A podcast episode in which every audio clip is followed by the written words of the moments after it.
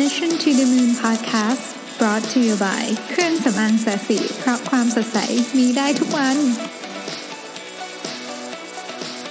สวัสดีครับ ยินดีต้อนรับเข้าสู่ Mission to the Moon Podcast episode ที่ 146 นะครับ คุณอยู่กับรวิศ หาญอุตสาหะเช่นเคยนะครับ วันนี้ผมทำการอัด podcast มาจากที่ออฟฟิศเพราะว่าเดี๋ยวมีงานต้องทำต่อนะครับ ก็เลยอยากจะเคลียร์เรื่องนี้ให้จบไปก่อนนะครับ ต้องบอกว่าวันนี้อยากจะมาคุยเรื่องของ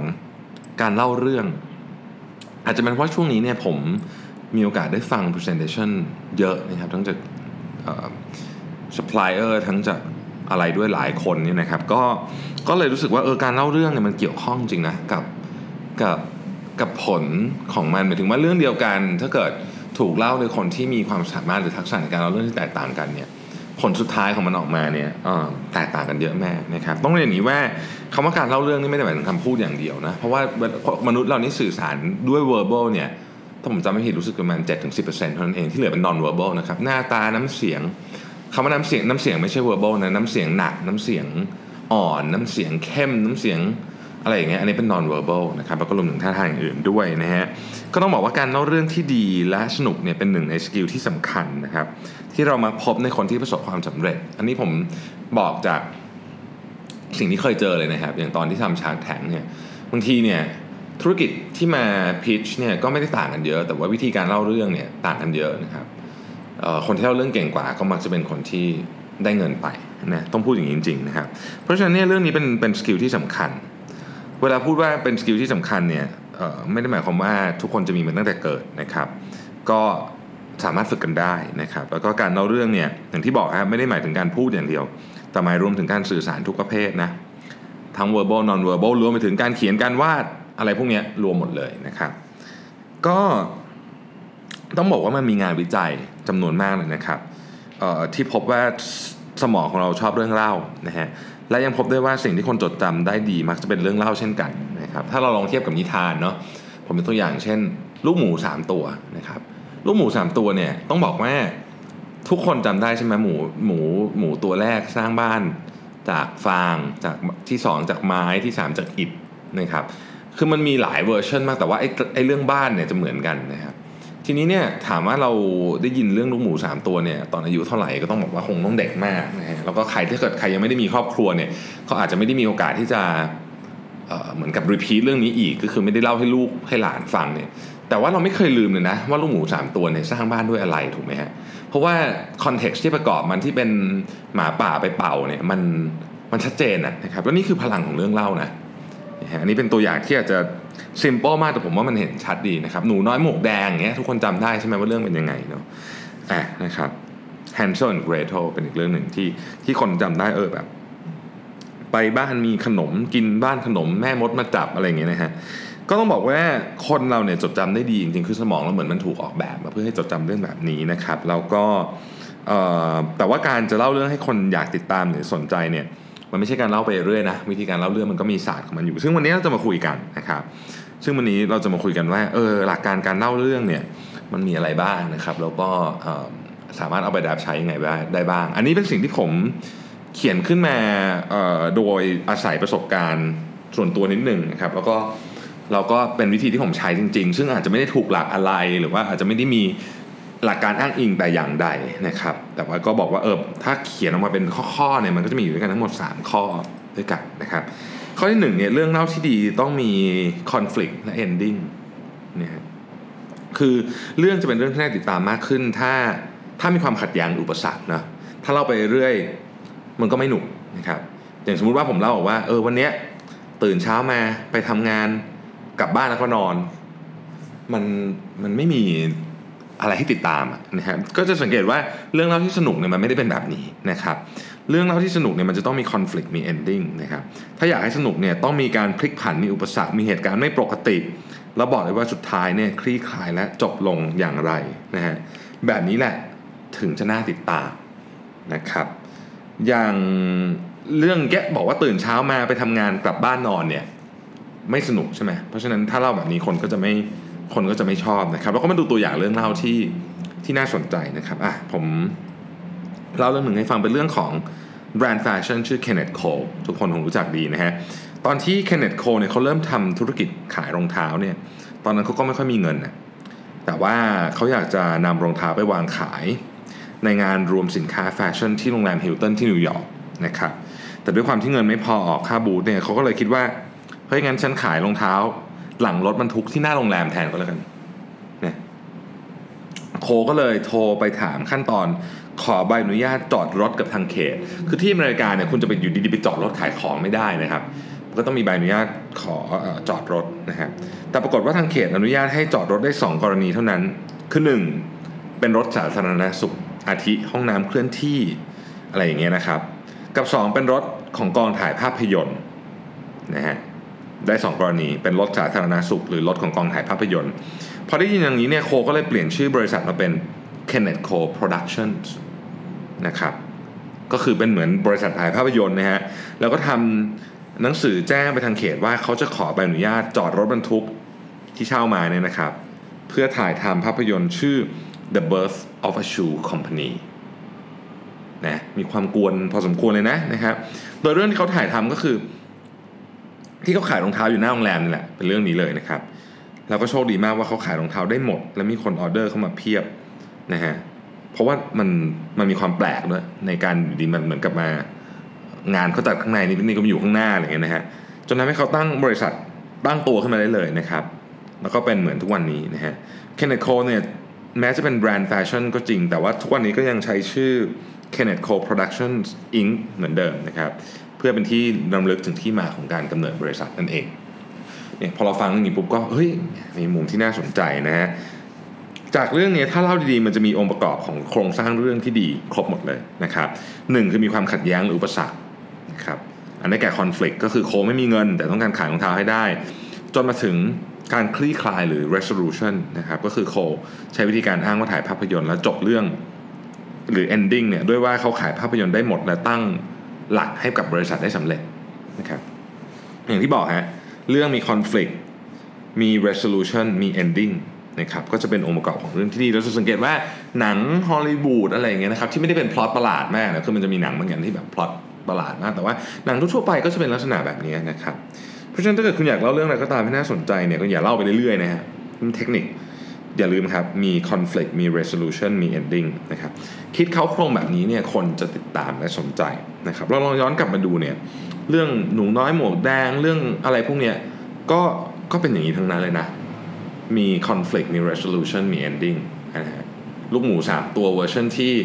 ลูกหมู 3 ตัวมี 2 เวอร์ชันใช่ไหมมีเวอร์ชันที่ถูกหมูถูกกินใช่ไหมไอ้ผมจำถูกไหมถูกใช่ มันมีเวอร์ชันที่หมูถูกกิน กับหมูย้ายมาอยู่ทั้ง 3 ตัวมาอยู่บ้านไอ้น้องคนสุดท้องหมด ที่เป็นบ้านอิฐนะครับ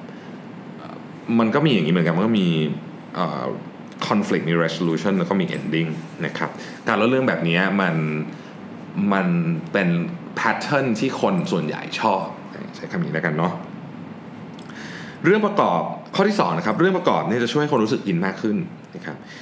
คือทีนี้ถ้าเกิดคุณไม่ได้ต้องการจะเล่าว่าเกิดอะไร เหมือนกับตัวอย่างเรื่องเคนเนตโคแต่อยากสื่อสารประเด็นอื่นที่จะโน้มน้าวให้คนอื่นคล้อยตามเนี่ยตรงนี้คุณสามารถใช้เรื่องเล่ามาสร้างพลังได้เหมือนกันนะคือมันเป็นคนละจุดประสงค์นะครับอันนี้นะฮะอย่างถ้าใครสังเกตเวลาผมเขียนเรื่องในแฟนเพจเนี่ยผมจะมีประเด็นเป็นธงเล่าก่อนว่าคือเป็นธงปักไว้ก่อนว่าอยากจะเล่าเรื่องนี้นะครับแล้วก็จะหาเคสตัวอย่างมาประกอบนะเกือบทุกครั้งผมจะทำแบบนั้นนะครับ คือคือผมอยากจะพูดประเด็นไหนเนี่ยผมคิดก่อนแล้วหาเคสตัวอย่างที่มันตรงกับเรื่องนี้มาประกอบนะครับ เช่นสมมติว่า ผมอยากจะเล่าเรื่องของออความอดทนนะครับ ผมก็จะหาเรื่องของความอดทนหรือความต่อสู้ไม่ย่อท้ออย่างเงี้ยก็อาจจะเอาเรื่องของไมเคิลเฟลป์สมานะครับมาเป็นตัวประกอบเพื่อสนับสนุนให้ประเด็นที่ต้องการสื่อมีน้ำหนักมากขึ้น หรือว่าจะบอกว่าเออ ถ้าสมมติบอกว่าคุณปัญหาเป็นปัญหาและเรื่องความไม่พร้อมทางทางนู่นนี่เป็นไม่ได้เป็นอุปสรรคในการประสบความสำเร็จ ผมก็จะเอาเรื่องของเจมี่ออลิเวอร์มานะครับ อะไรอย่างเงี้ยเจมี่ออลิเวอร์แต่ก่อนเป็นอะไรนะ dyslexia ไม่ใช่ไม่ใช่แต่ก่อนคือเขาเป็น dyslexia อ่าเรียนหนังสือได้ไม่ดีนู่นนี่เพราะว่าไม่สามารถโฟกัสกับการเรียนได้ แต่ว่าก็เลยออกมาเป็นเป็นเชฟอะไรเงี้ยคือมันก็มีเรื่องที่มาประกอบ แล้วก็ทำให้อ๋อโอเค เข้าใจประเด็นแล้วว่าต้องการจะสื่อเรื่องนี้นะครับ ซึ่งเรื่องเล่าเนี่ยยังช่วยได้มากๆเลยคือจะทำให้คนอินและคล้อยตามได้ง่ายขึ้นถ้าเกิดผมพูดเรื่องความอดทนเป็นสิ่งที่ดีอย่างเดียวเนี่ย ก็อาจจะไม่ค่อยเห็นผลนะแต่พอเราพูดว่าเฮ้ยไมเคิลเฟลป์ส เป็นคนเป็นนักอาจจะเป็นนักกีฬาเพียงไม่กี่คนบนโลกใบนี้ที่ซ้อม 7 วันต่อสัปดาห์ ห้าสิบสองสัปดาห์ต่อปีคือซ้อมทุกวันนะฮะทำให้เขาเนี่ยว่ายเร็วกว่าคนอื่นอะไรอย่างเงี้ยมันก็ทำให้เรื่องมีน้ำหนักมากขึ้นนะครับเพราะฉะนั้นให้คนเนี่ยเห็นภาพชัดทุกคนรู้จักไมเคิลเฟลป์สทุกคนรู้ว่าไมเคิลเฟลป์สเป็นคนที่ได้เหรียญทองโอลิมปิกเยอะที่สุดในประวัติศาสตร์ของมนุษยชาติอะไรแบบนี้นะฮะมันก็จะทำให้คนอ่านเนี่ยเชื่อมโยงตัวเองกับเรื่องได้นะครับ บางคนอาจจะรู้สึกว่าเฮ้ยชีวิตเนี่ยฉันต้องใช้ความอดทนมากเลยนะกำลังอดทนทำอะไรบางอย่างอยู่ พออ่านเรื่องของคนที่อดทนและประสบความสำเร็จก็จะเชื่อมโยงกับตัวเองกับเรื่องเล่าได้นะครับ และคิดต่อว่าถ้าอดอดทนไปเรื่อยๆเนี่ยวันหนึ่งก็จะสำเร็จได้สำเร็จได้เหมือนกันนะครับสำหรับหลักสำคัญของข้อนี้คือเรื่องเล่าที่ประกอบเนี่ยต้องสอดคล้องกับไอ้ธงที่เราปักไว้นะคือต้องสอดคล้องแบบแบบชนิดที่ไม่มีข้อสงสัยโดยเฉพาะในมุมที่เราเล่านะครับ อย่าแบบครึ่งกลางนะถ้าเป็นคนละเรื่องละราวหรือแบบมันครึ่งครึ่งกลางๆเนี่ยมันก็จะทำให้งงไปหมดเลยนะครับ ในหนังสือ Talk Like Tech เนี่ยแนะนำอีกเทคนิคหนึ่งนะครับว่าถ้าอยากเปิดเรื่องให้คนติดตาม ควรจะเปิดเรื่องด้วยเรื่องเล่าเช่นกันนะครับขออนุญาตนอกเรื่องหนึ่งนะครับหนังสือ Talk Like TED เนี่ยเวลามีมีคนชอบถามเข้ามาใน inbox ว่าหนังสือเรื่องเกี่ยวกับ public speaking อะไรดีเนี่ยนะหนังสือเล่มนี้ดีมากดีมากๆนะครับ ถ้ายังไม่เคยอ่านให้แนะนำเลยว่าต้องไปอ่านนะครับผม ข้อที่ 3 ครับ เรื่องเล่าต้องมีอารมณ์นะครับ คืออารมณ์ feeling เนี่ยมันเป็นเรื่องที่สำคัญนะคือถ้าคุณลองสังเกตดูนะครับว่าสิ่งที่เอ่อมันมันเหลืออยู่ เวลาเราเล่าอะไรเสร็จเราฟังเท็ดทอ k หรืออะไรเนี่ยมันมันอาจจะไม่ใช่เรื่องทั้งหมดนะคือเราจำเรื่องทั้งหมดไม่ได้แล้ว แต่ว่าอารมณ์อะอารมณ์ที่ได้จากการฟังเรื่องนั้นนะมันทำให้เราเหมือนแบบ เหมือนเป็นสิ่งที่แบบเฮ้ยเราเอากลับไปนะครับคืออะไรที่มันทำให้เรารู้สึก มีอารมณ์รุนแรงร่วมด้วยได้เนี่ยไม่ว่าจะเป็นดีใจเสียใจต่างๆเนี่ยเรื่องเล่าเนี่ยมันจะส่งพลังมากนะครับบางทีคุณอาจจะจำไม่ได้ด้วยซ้ำนะว่าไอสาระสำคัญที่เขาพยายามจะเล่าอยู่เนี่ยมันคืออะไร แต่ว่าคุณจะจำ feeling ตอนฟังได้นะครับซึ่งนี่แหละเป็นเรื่องที่ที่สำคัญมากๆอันหนึ่งนะครับในในการทำเรื่องเล่าให้ดีนะครับ ดังนั้นการเล่าเรื่องเนี่ยต้องใส่อารมเข้าไปด้วย อย่างเรื่อง Kenneth Cole เนี่ยมันออกจะเป็นเรื่องของตลกนิดหนึ่งคือเป็นตลกและแนวคาดไม่ถึงนะครับ ที่ว่าเออเฮ้ยตัวเองเป็นบริษัทรองเท้าแต่ดันมีวีรกรรมที่แบบไปใช้ชื่อบริษัทเป็นโปรดักชันเพื่อที่จะไปจอดริมฟุตบาทให้ถ่ายให้ได้นี่นะครับหรือกลับมาที่ตัวอย่างของความอดทนเมื่อกี้นี้นะครับ ก็เวลาเล่าก็จะใส่อารมณ์ให้ดูคึกเขิมนะครับ มีความหวังเพื่อที่จะให้คนอินมากขึ้นนะครับ สุดท้ายนี่คือมันเป็นสิ่งเดียวกับที่เวลาเราดูหนังฮะเราไม่ได้ดูหนังเรื่องนั้น เพราะว่ามีอะไรเกิดขึ้นเท่านั้นถูกไหมฮะ แต่เรารับรู้ถึงอารมณ์ เช่นตื่นเต้นเศร้าและขบขันไปกับเรื่องด้วย ตัวอย่างเช่นหนังพี่ตูนเป็นต้นทุกคนรู้อยู่แล้วว่ายังไงเพราะเราติดตามข่าวตลอดช่วงที่พี่ตูนวิ่ง แต่ว่าสิ่งที่เรารู้สึกว่าเฮ้ยหนังเรื่องนี้เป็นหนังที่ดีเนี่ยมันมันไม่ใช่เฉพาะว่าเรื่องมันเป็นยังไง แต่มันคืออารมณ์ที่อยู่นั้นต่างหากนะครับ ทั้ง 3 ข้อนี้นะครับอะผมทวนใหม่นะฮะหนึ่งเรื่องเล่าที่ดีต้องมี conflict resolution และ ending นะข้อ 2 เรื่องประกอบ ที่เราเอามาเนี่ยจะทำให้คนรู้สึกอินนะครับ แล้วก็อันที่ 3 คือเรื่องเล่าต้องต้องต้องใส่อารมณ์ต้องใส่ feeling เข้าไปด้วยนะครับ ทั้ง 3 ข้อนี้เนี่ยเป็นหลักคิดนะ เวลาที่ผมใช้เล่าเรื่องเอ่อส่วนถ้าเกิดจะถามว่าเฮ้ยมันจะ apply ยังไงดีเนี่ยเรื่องนี้เรื่องนี้มันต้องฝึกนะครับ ถ้าเราเป็นคนที่สามารถมีโครงสร้างคร่าวๆ แล้วเรื่องอะไรมันถูกโยนเข้ามาเราก็มาเหมือนกับ reconstruct มันใหม่เนี่ยนะครับ ก็ฝึกนิดหนึ่งแล้วก็แล้วก็ หรือไปดูก็ได้นะครับ อันนึงที่ที่ผมว่า work มากคือไปดู TED เยอะๆ คุณจะเจอ TED บางอันที่แบบโหฟังแล้วมันแบบคือเรื่องมันอาจจะไม่ได้อะไรมากแต่ฟังแล้วเราเหมือนแบบอินสุดๆเลยเนี่ยนะครับ ก็ให้ไปดูว่าเขามีวิธีการสร้างโครงเรื่องยังไงนะครับต้องฝึกบ่อยๆ แล้วก็หาสไตล์ตัวเองให้เจอนะครับ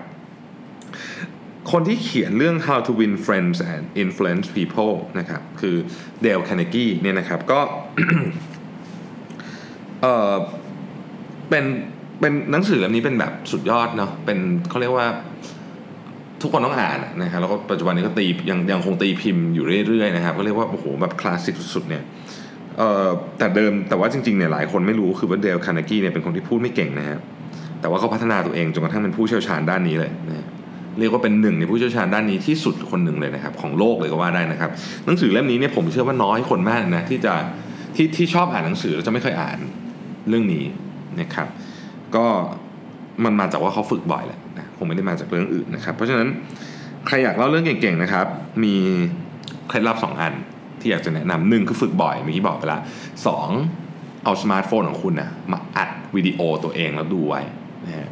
ซึ่งผมต้องบอกนะว่าอันนี้เป็นเป็นเป็นเทคนิคที่ฟังดูเหมือนง่ายนะครับ แต่ว่ามันช่วยเยอะมากคือพอคุณเห็นตัวเองในวิดีโอปุ๊บอะคุณจะรู้ว่าคือมันจะรู้ว่า ได้ว่าเราต้องปรับปรุงอะไร แต่ถ้าเกิดเราไม่เห็นน่ะเราให้คนอื่นบอกบางทีมันมันไม่ได้แก้ถูกจุดนะฮะก็อัดวิดีโอไว้นะครับเอามือถืออัดไว้นะฮะแล้วคุณจะเห็นว่าอ๋อเฮ้ยฉันชอบแบบเดินแล้วเกาหัวอะไรอย่างเงี้ยคือมันจะเจอเรื่องประหลาดๆที่แบบ เราต้องเห็นพอเราเห็นเองปุ๊บอะมันจะแก้ง่ายขึ้นนะครับก็อย่างที่บอกนะครับว่าการเล่าเรื่องเนี่ยมันเป็นสิ่งสำคัญ แล้วก็ต้องฝึก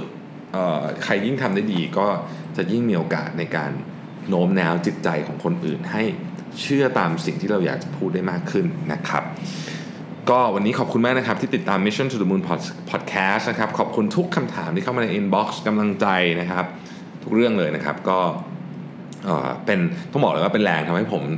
ลุกขึ้นมานั่งอ่านพอดแคสต์ได้ทุกวันนะครับ วันนี้อาจจะสั้นนิดนึงขออภัยมีงานต้องไปเคลียร์ต่อ แต่เดี๋ยวพรุ่งนี้เนี่ยจะมาพูดถึง